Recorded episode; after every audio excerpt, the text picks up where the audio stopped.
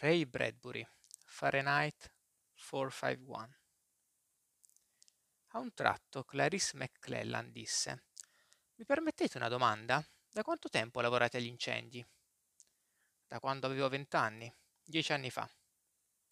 Non leggete mai qualcuno dei libri che bruciate? Lui si mise a ridere. Ma è contro la legge. Oh già, certo. È un bel lavoro, sapete. Il lunedì bruciare i luminari della poesia, il mercoledì Melville, il venerdì Whitman, ridurli in cenere e poi bruciar la cenere. È il nostro motto ufficiale.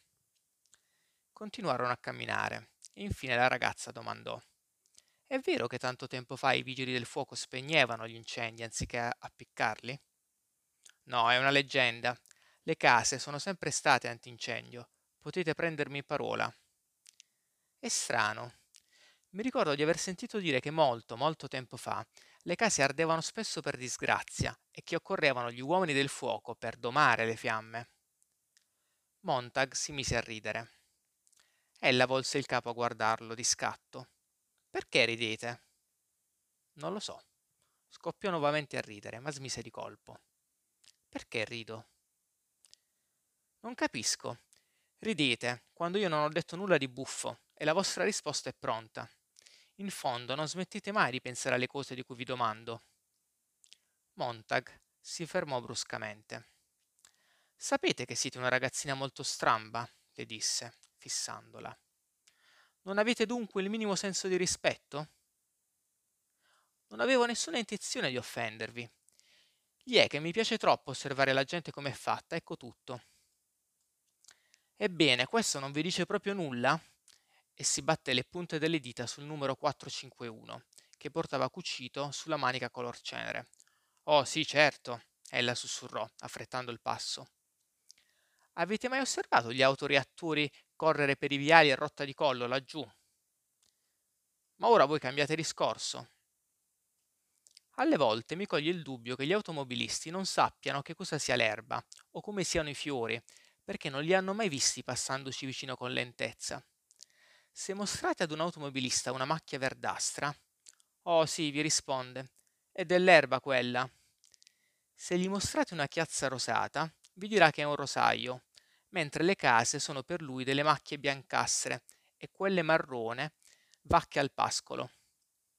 Mio zio una volta fu colto a guidare lentamente su un'autostrada, a 70 km all'ora andava, e lo tennero in prigione per due giorni. Non è una cosa buffa, è anche un po' triste in fondo.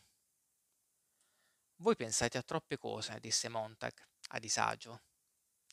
Ben di rado guardo al teleschermo il programma tra le pareti del salotto, o vado alle corse o a parchi di divertimento. Così mi resta un mucchio di tempo per i pensieri più strampalati, direi. Avete mai visto quei cartelloni pubblicitari alti come grattacieli ai margini delle autostrade appena fuori città? Lo sapevate che una volta i cartelloni pubblicitari erano alti al massimo 6 o 7 metri, ma poi le auto sono diventate così veloci che si è reso necessario dilatare la superficie riservata alla pubblicità, se si è voluto che gli automobilisti avessero il tempo di leggerla, passando. No, non lo sapevo questo. E Montag scoppiò bruscamente a ridere. Ma ci sono altre cose che io so e voi non sapete. Per esempio, c'è della rugiada sull'erba la mattina presto. Ad un tratto Montag si accorse di non riuscire a ricordare se questo lo avesse mai saputo o no, e la cosa lo rese nervoso.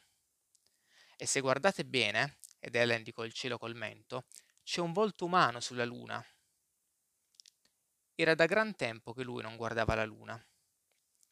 Fecero il resto della strada in silenzio, lei in un silenzio pensoso, lui in un silenzio di malessere angosciato, nel quale le dardeggiava occhiate piene di rimproveri.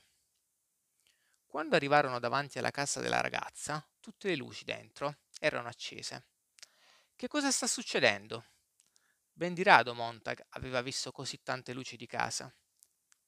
Oh, soltanto il babbo, la mamma e lo zio che se ne stanno alzati a chiacchierare. È come essere un pedone, ma una cosa ancora più rara ed insolita. Lo zio fu arrestato un'altra volta, non ve l'avevo detto? Perché era pedone. Oh, siamo una famiglia bislacca noi. Ma di che state parlando? Qui fu lei che si mise a ridere. Buonanotte, gli gridò, e si avviò per il suo vialetto di casa. Quindi parve ricordarsi improvvisamente di qualcosa e tornò verso di lui, fissandolo piena di curiosità e di stupore. Siete felice? domandò. Che cosa? Sono che? gridò lui di rimando. Ma la ragazza se n'era già andata. Si allontanava correndo nel chiaro di luna. S'udì la porta della sua casa chiudersi dolcemente.